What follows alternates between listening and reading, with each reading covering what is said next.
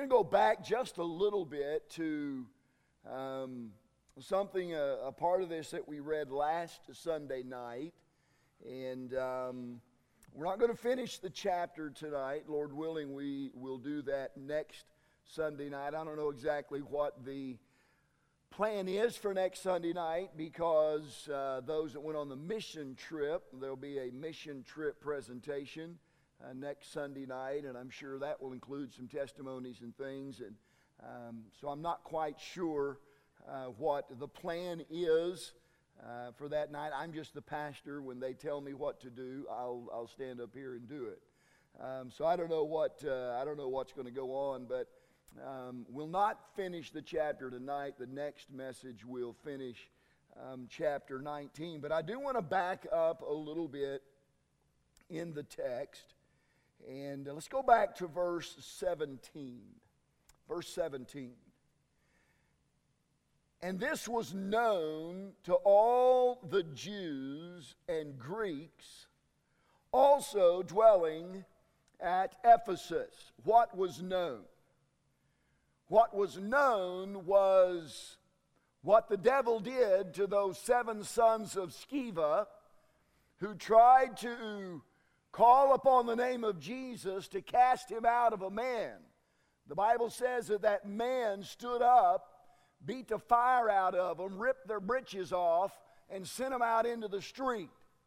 That's a bad day. You get beat up and then you run out in the street naked. That's never a good day right there. Never any fun. And uh, so though that, obviously, when something like that happened, mm, yeah, it gets around. You're never going to believe this. But it, it got around. Even without the aid of social media, it got around. And so people in Ephesus began hearing about this, and fear fell on them all. And the name of the Lord was magnified.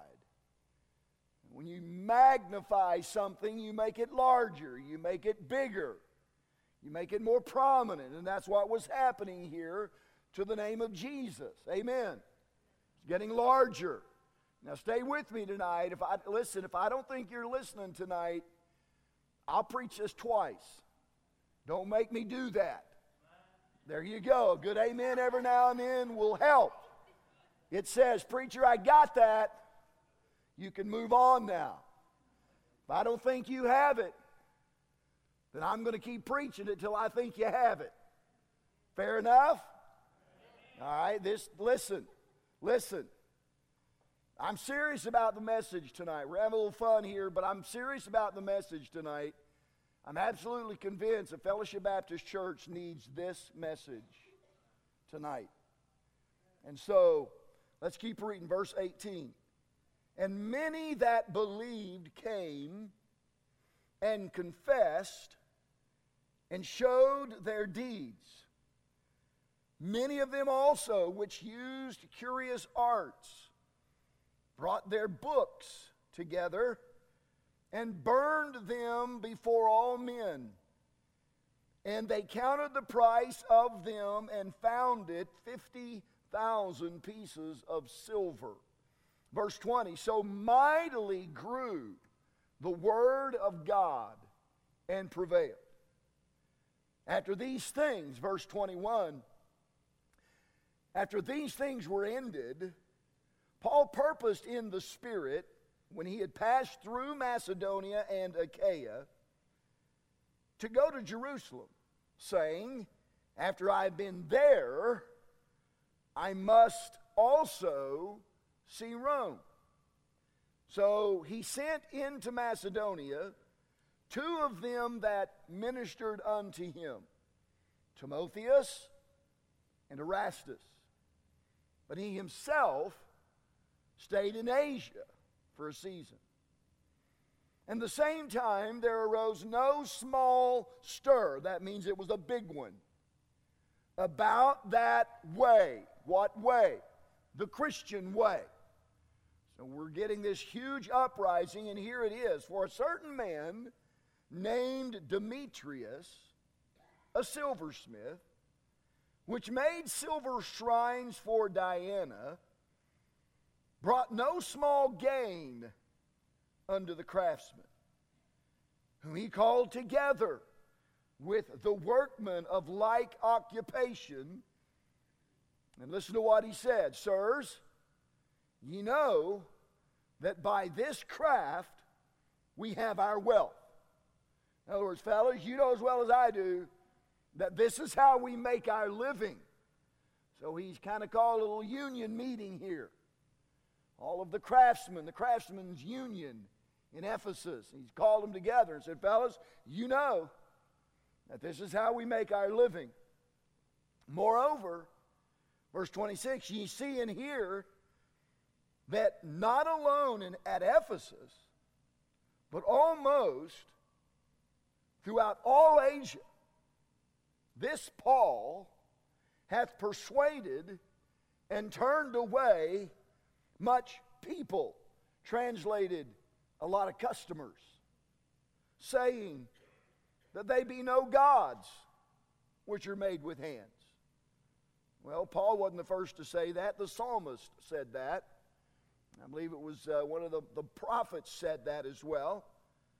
Verse twenty-seven, so that not only this our craft is in danger to be set at naught, but also that the temple of the great goddess Diana should be despised, and her magnificence should be destroyed, whom all Asia and the world worshipeth. Revival at Ephesus. That's going to be our focus tonight. Revival at Ephesus. May God bless the reading of His Word. From what we just read, it's apparent that the preaching of the Word of God was doing what the preaching of the Word of God is supposed to do. It was affecting change. And this change was affecting business as usual, as well it should have. Listen, when someone falls under the power of the preached Word of God and are convicted of their sin, and they respond in the right way, it will no longer be business as usual in their life. No, no.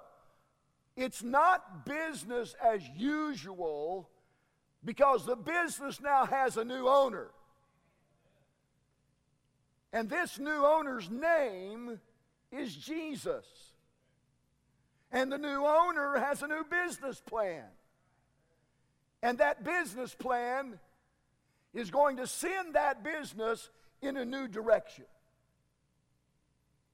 Now, in case some of you aren't paying attention, or maybe you're just not catching my drift here, let me say that like the Bible says it.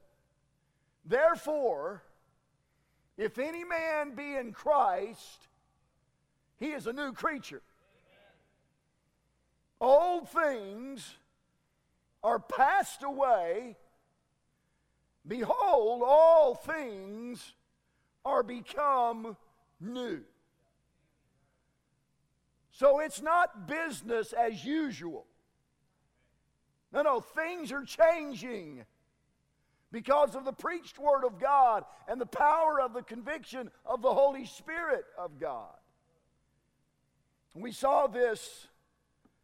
We saw how this is supposed to work in our text. Look back at verse seventeen, and this says, and this was known of all the Jews and the Greeks dwelling at Ephesus. Fear fell on them, the name of the Lord was magnified.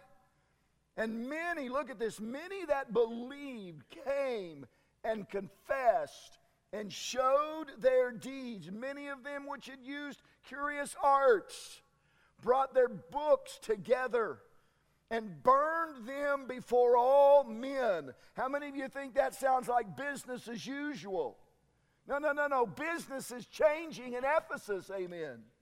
And they were burned, and they counted the price of them and found it fifty thousand pieces of silver.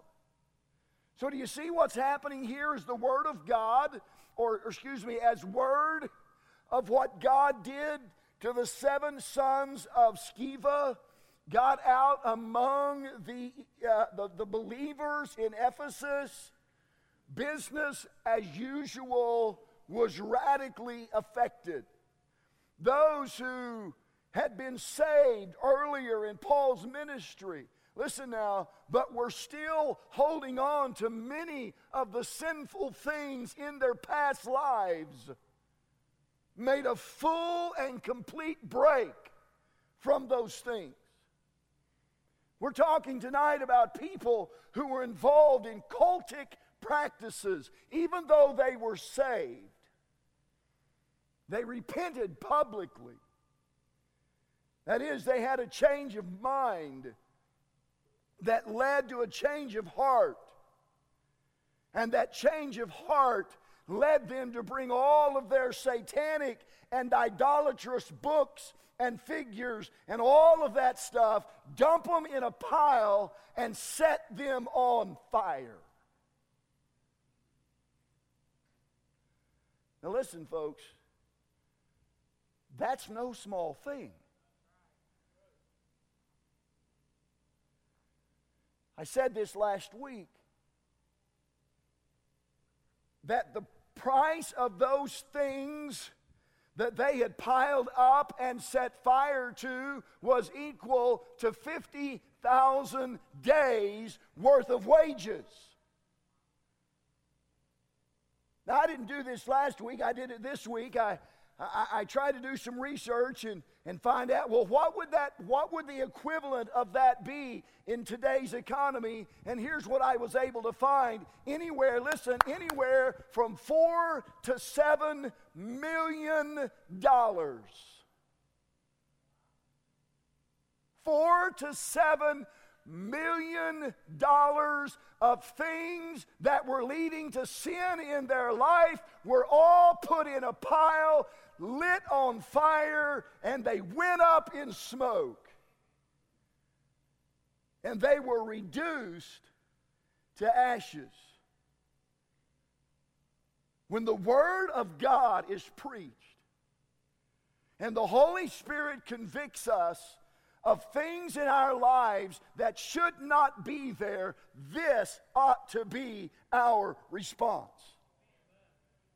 I'm talking about a wholesale change in the way we live. Out with the old and in with the new, whatever that may mean for you.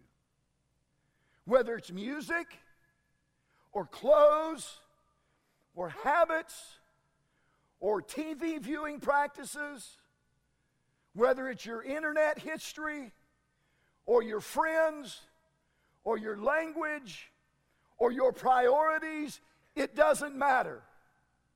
If it doesn't please God, it needs to go. And it will when we experience genuine personal revival like these Ephesians did. Can you imagine, Brother Mike, can you imagine the members of Fellowship Baptist Church bringing laptop computers and iPads and notebooks and iPhone? You say, preacher, is there anything wrong with those things? No, no, stay with me. That's not the point. There's nothing wrong with those things. What's wrong with those things are what they allow you to do and what you do with those things. And so I'm, I'm taking for granted that some of you use those things for purposes that do not honor God. I think I know this church well enough to know that there are probably some folks that are using those kinds of things to go to places and to look at things and to view things and to download things that, if it were known, would not magnify the name of Jesus. And so I'm talking about a revival of the preached word of God and the conviction of the Holy Spirit of God that would lead people to say, well, that's taking me to places I don't need to go, and it's causing me to think things that I don't need to think, and I'm seeing things that I don't need to see, and I'm saying things that I don't need to say, and I'm carrying on relationships that I don't think I need to be carrying on. And so we're going to have a burning next Sunday night, and so I'm bringing it.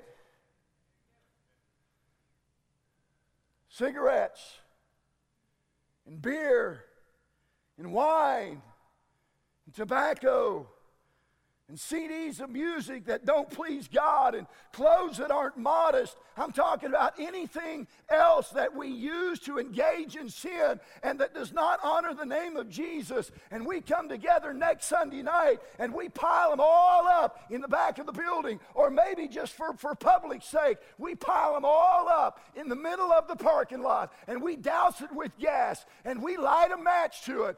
Praise God. No, that's the kind of personal revival that I'm talking about some of us need.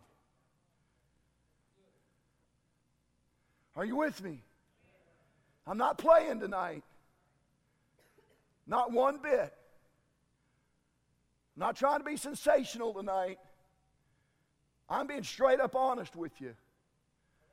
That's the kind of revival that we need in our church on July the twenty-ninth. two thousand eighteen. These people in Ephesus were saying, we have found in Jesus something far more valuable than these things. We have found in Jesus, and we have found that Jesus himself is far more fulfilling and lasting and fun and helpful than any of those things. What we have found in Jesus is eternal. Those things are, are just temporal. These Ephesians were saying that Jesus is so precious to us that there is nothing that we will not give up for him.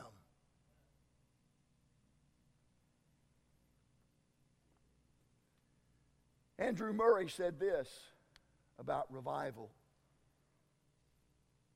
A true revival, he said, means nothing less than a revolution. I used that word this morning. Casting out the spirit of worldliness and selfishness and making God and his love triumph in the heart and life. J I Packer, in his book, Marks of Revival, said this: no upsurge of religious interest or excitement merits the name revival if there is no profound sense of sin at its heart. God's coming and the consequent impact of his word makes Christians much more sensitive to sin than they previously were. Conscience says, become tender, and a profound humbling takes place. The perverseness, ugliness, uncleanness, and guilt of sin are seen and felt with new vividness. You know you've experienced a personal revival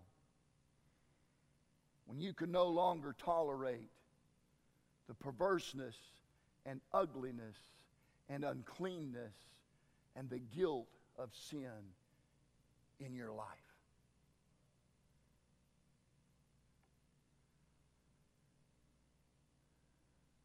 I'm convinced tonight that Fellowship Baptist Church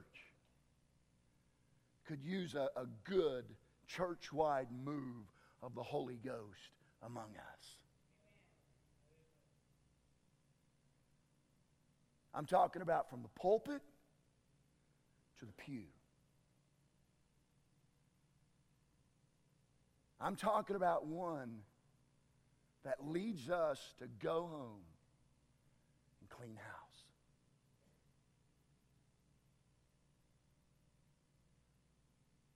For some, that may very well mean getting rid of alcohol. Well, preacher, don't you understand that Jesus turned the water into wine? All right, bucko, listen to me. He fasted for forty days and forty nights too. You go do that, then you come to me and try to convince me that it's all right to use alcohol. Listen, listen, dude, you can't pick and choose what parts of Jesus' life you want to emulate. Well, I want to drink. I want God. Jesus did it. Yeah, he fasted forty days and forty nights too, and you can't even go one hour, two hours, one day, half a day without eating a meal. When you can fast forty days and forty nights like Jesus did, you come talk to me and try to justify the use of alcohol. But until you can do that, don't even try. For some, that may very well mean go home. We clean out the fridge. For others, it may mean canceling those channels that bring all kinds of sin into your home. It could mean going home and tossing away those cigarettes or tossing away that shoe and putting it in the dumpster. It could mean deleting Snapchat from your phone and at least getting a filter for both your phone and your internet. But would probably be best at this point is to just, if you have a problem with pornography, is to just get rid of all internet access. Whether you know it or not, you used to live without it. It could mean cleaning out your closet. It could mean parting ways with some friends. Whatever it is that's perverse and ugly or unclean, listen to me tonight, those things need to go. Wow, preacher, what's wrong with you? Man, that's, that's all radical and stuff. Yeah, so is burning forty or four to seven million dollars worth of property. That's pretty radical, if you ask me. Hey, listen, Jesus, here's what he said. I don't know if I put it on there or not. I may not have. But here's what he said. If thy right eye offend thee, help me out, church. Do what? Pluck it out and cast it from thee. And if thy right hand offend thee, help me, cut it off and cast it from thee. Oh, preacher, you're talking about putting a filter on my phone and a filter on my internet, or maybe even getting rid of the internet or throwing away whatever it is I'm supposed to throw it away. That's pretty radical. All right, if that's too radical for you, then let's get together after church and I'll just cut off your right hand. Or I'll just pluck out your right eye. How many of you would trade a computer for an arm?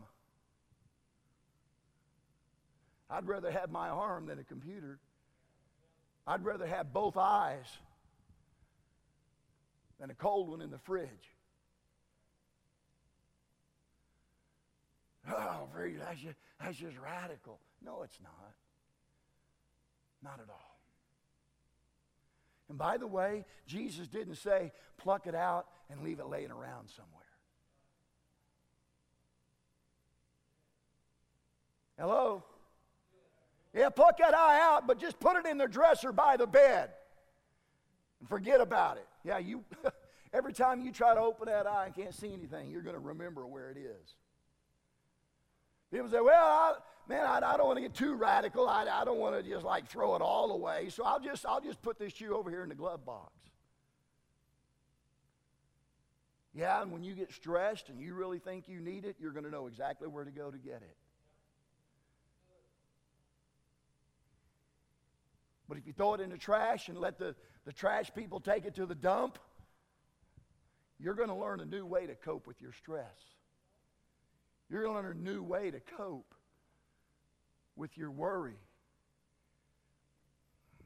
Mercy, it may even lead you to take time to go into the Word of God. It may even force you to take some time to spend with the Prince of Peace.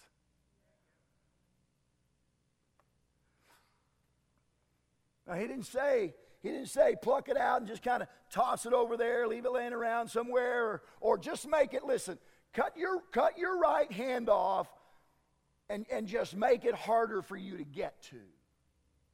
That's not what he said. Not at all what he said. He said, cast it from thee, throw it away, cancel it, change it. That's radical. Listen to me tonight, church, it's the price of revival. And we will never have real revival, personally or corporately, until we're willing to pay the price.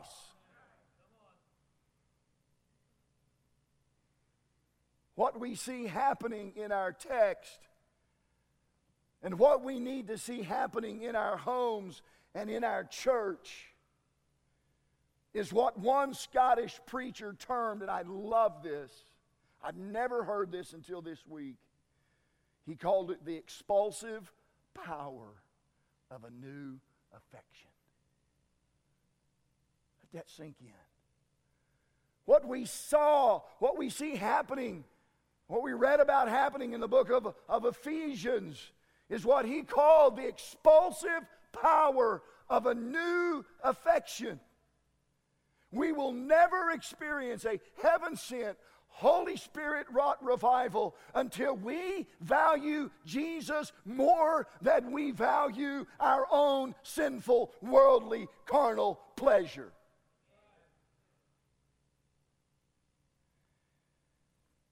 Either some of you are terribly under conviction or you didn't get what I just said, so I'm going to say it again. We will never experience a heaven-sent, Holy Spirit-wrought revival until we value Jesus more than we value our own sinful, worldly, carnal pleasure. We will never experience revival until we experience the expulsive power of a new affection. John said in First John two fifteen, love, that's affection. He said, don't have affection for the world, neither the things that are in the world. If any man love the world, the love of the Father is not in him. In Colossians, Paul said this, if ye then be risen with Christ, seek. That is a conscious choice that you make and that I make. Seek those things which are above, where Christ sitteth on the right hand of God. Set, again, that's a conscious choice. Set your what, church? Affection on things above, not on things on the earth. And please note, this is so important.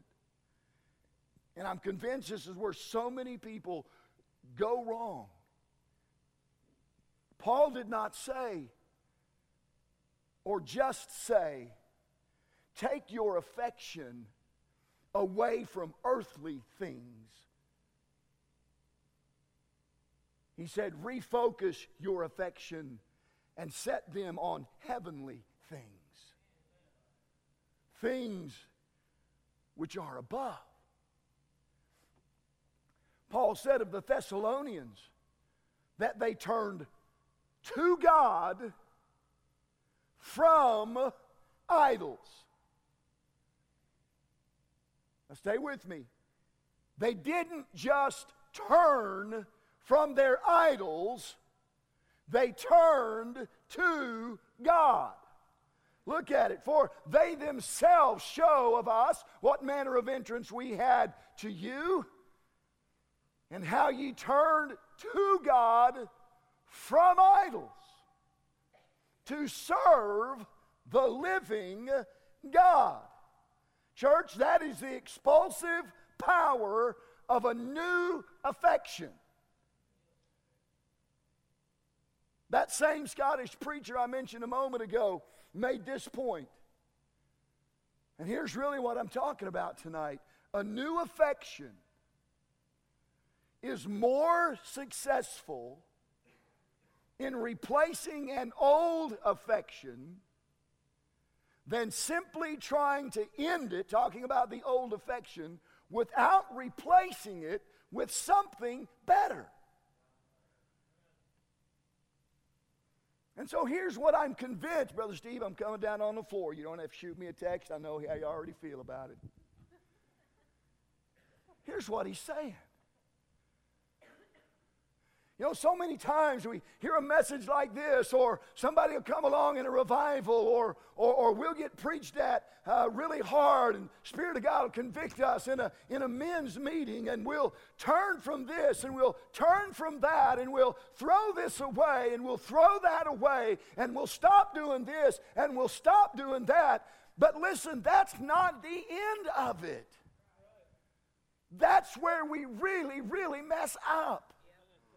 Is when we just stop doing stuff and we get things out of our life and we think to ourselves, boom, I did it. I'm good. No, listen. Listen. If you don't replace those things with something better, let me back up a minute. If you don't replace those things with someone better, Amen. His name is Jesus. All you're doing is creating a vacuum, and it's going to suck you right back into where you were. Listen, even the world has figured that out. I mean, even addiction recovery programs that aren't even faith-based have figured that out, that if you, when you get out of the out of, out of the treatment, if you don't have somebody waiting for you that's better than the people that you were hanging out with, you're going to get sucked right back into where you were. And we ought to be smart enough to know, if, listen, if the world has already figured that out, then as God's people, we need to figure that out.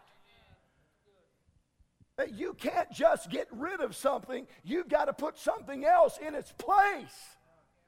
Something better, something more fulfilling, something more rewarding, something that's eternal and not just temporal. The bottom line is, you got to start loving Jesus more. Not just not doing bad things, you've got to start doing good things. You got to start doing those things for the right reason, and we'll talk about that in a minute. I think I've already passed the point five mark in the sermon. I don't think this is going to be one of those halves. Said by somebody that's probably already had supper.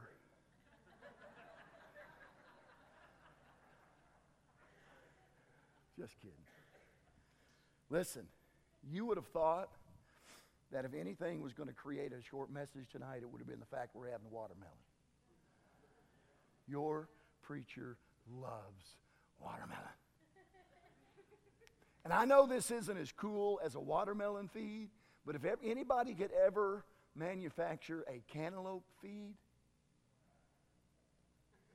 and really if we could just do both of them at one time, I'm telling you, you'd probably have my funeral the middle of next week.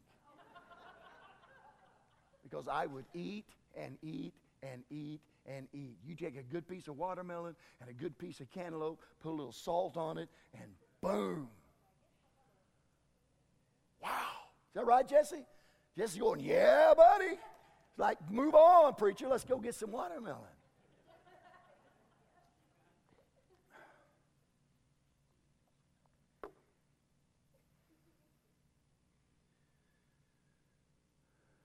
Church, listen.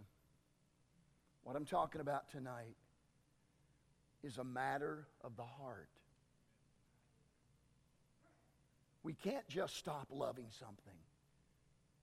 We have to be convinced that there's something, or again, someone who is worthy, more worthy of our love. And we can't just make a list of, of do's and don'ts, because at that point, we're just dealing with the symptom and not the cause. It's like going out into your, your front yard and snagging up a dandelion and snagging up another one, another one, another one. Just by what you can see, you go out in the morning or the next morning and you're going to find that little sucker is right back where it was. Why? Because you didn't get the root. You didn't get to the root of the problem. The root is the problem. You got to get down in there. You got to kill the roots. And so if we're really going to deal with sin in our lives and experience personal revival, then we've got to get to the heart of the problem, which is the problem of the heart. And the problem of the heart is this: we don't love Jesus like we should. Go to the book of Revelation. I've got this on the screen, but I want to read some other verses that I didn't put up there. Some of you that know your Bible know that Jesus wrote a letter to this very same church that I'm holding up to you as an example of revival. Now listen, we can't deny what went on in Ephesus. It was real. I mean, God was winning and the Holy Spirit was moving and people were being changed and sin was being tossed away and, and a difference was being made in people's lives.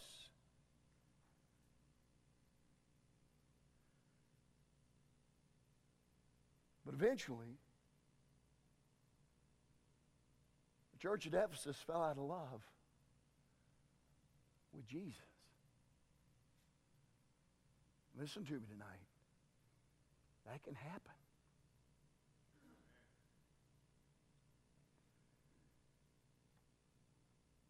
Look at it, verse one. Under the church, or under the angel, will be the pastor of the church at Ephesus, write, these things saith he that holdeth the seven stars in his right hand, who walketh in the midst of the seven golden candlesticks, said, I know your works. Said, I know your labor. I know your patience. I'm fully aware of how you can't bear with them which are evil, and, and, and you've tried them which say they are apostles, and, and you found them out to be liars. I know you've borne and you have patience, verse three, and for my name's sake you've labored and it's not fainted. God said, listen, church at Ephesus, I, I see these things. I, I know you're doing these things, and, and I know what's going on in the, the midst of you, and I know that you're doctrinally sound, and I know that you're preaching the book, and I, I know that you're working hard, and I know that you're doing all the things that, that church people ought to do. Nevertheless, he said in verse four, I have somewhat against thee. Oh, say on, Jesus, what is it? Thou hast left thy first love.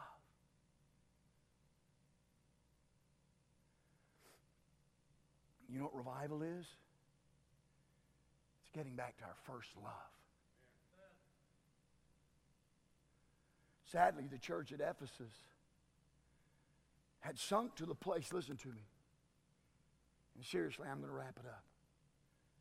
They had sunk to the place where they were carrying out their Christian responsibilities with diminishing love for the Lord. Now, let me switch gears here just a minute.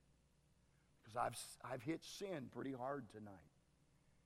And I've done it on purpose. I didn't stumble across those things. It was very intentional.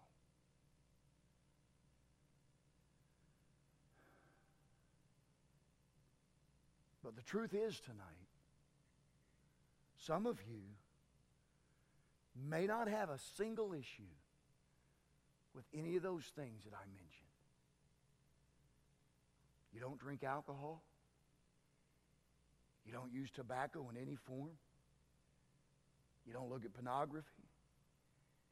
You dress modestly. You don't participate in anything that dishonors the name of the Lord. Would you listen to me tonight? What you're guilty of is just going through the motions.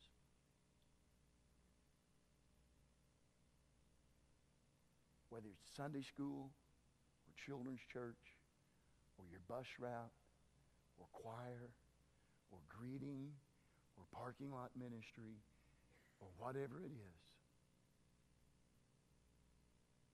you're just going through the motions. Your heart's not in it. Jesus didn't throw down a big sin bomb on the church at Ephesus in his letter in the book of Revelation. He said, I know, and he started listing some really, really good things about the church at Ephesus.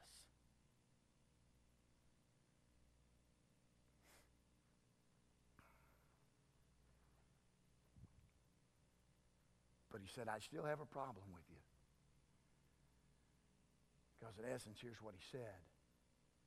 You're just going through the motions. You're busy, but your heart's not in it. You're teaching, but your heart's not in it. You're singing, but your heart's not in it. You're coming to church Sunday morning, Sunday night, Wednesday night. Truth is, your heart's not in it. Listen, I passed it along. I passed it along enough to know in the middle of the summer and the last Sunday of July, what I'm preaching right now is very real. It's very real. Because it's summer. We just cruise in the summer. We'll pick it back up in the fall.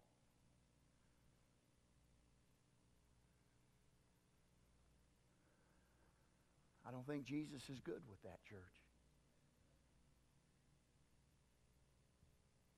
You're in, but you're not all in because your heart's not in. Am I okay?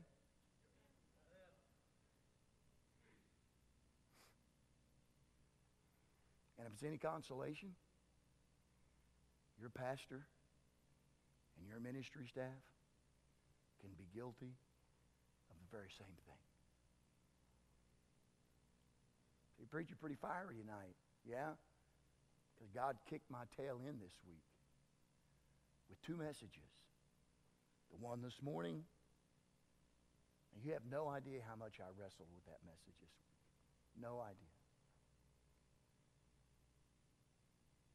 And then this one. God's like, hey, dude, you're not going to stand up there and preach to these people about not doing it with all their heart when the truth is you probably haven't been doing everything you should be doing with all your heart. So put up or shut up. Obviously, I haven't shut up.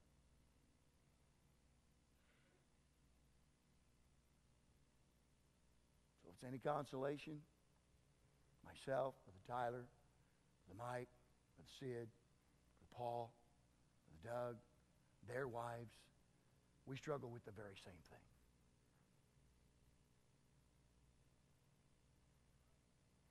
Preachers come, and they stand in this pulpit,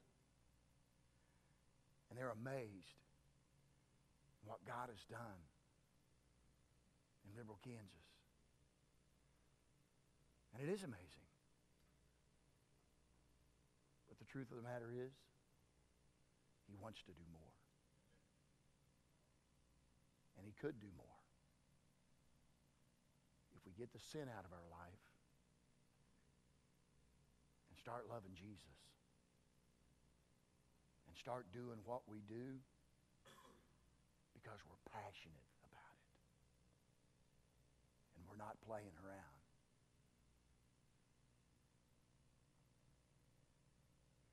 So, preacher, how do I do that? Well, Jesus didn't just, he didn't just leave the Ephesians hanging. And I'm not going to leave you hanging tonight. If there's sin in your life, and you know that there's sin in your life, no matter how you try to justify it, no matter how you try to explain it away, you know that there's sin in your life. Or maybe you fall under the second category tonight. You're just going through the motions like the church at Ephesus. Jesus gave him a three-step plan back. Verse five, remember, therefore, from whence thou art fallen, and repent, and do the first works, or else. You know how your kids know, Mom and Dad? You know how your kids know when you're dead serious? When you use those two words, or else. They know they've crossed the line, and Mama is fenders blowed. Or Mama's fixing to get on the phone and call Dad. And it ain't going to be pretty. Because when Mama says, or else, that's my cue. That was Jesus' cue to the church at Ephesus. You need to get your act together. So what do we do? We remember where we used to be with Jesus. And we repent of whatever it is that has taken us away from that. And then we start living like we know we're supposed to live.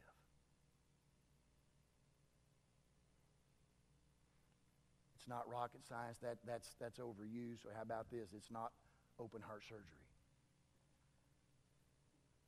It's really pretty simple. Nancy Lee DeMoss once wrote this. We need revival when we do not love Him as we once did. We need revival when earthly interests and occupations are more important to us than eternal ones. When we'd rather watch T V and read secular books and magazines than read the Bible and pray. When we have little or no desire for prayer. When we would rather make money than give money. When our Christianity is joyless and passionless. When we know truth in our heads that we are not practicing in our lives.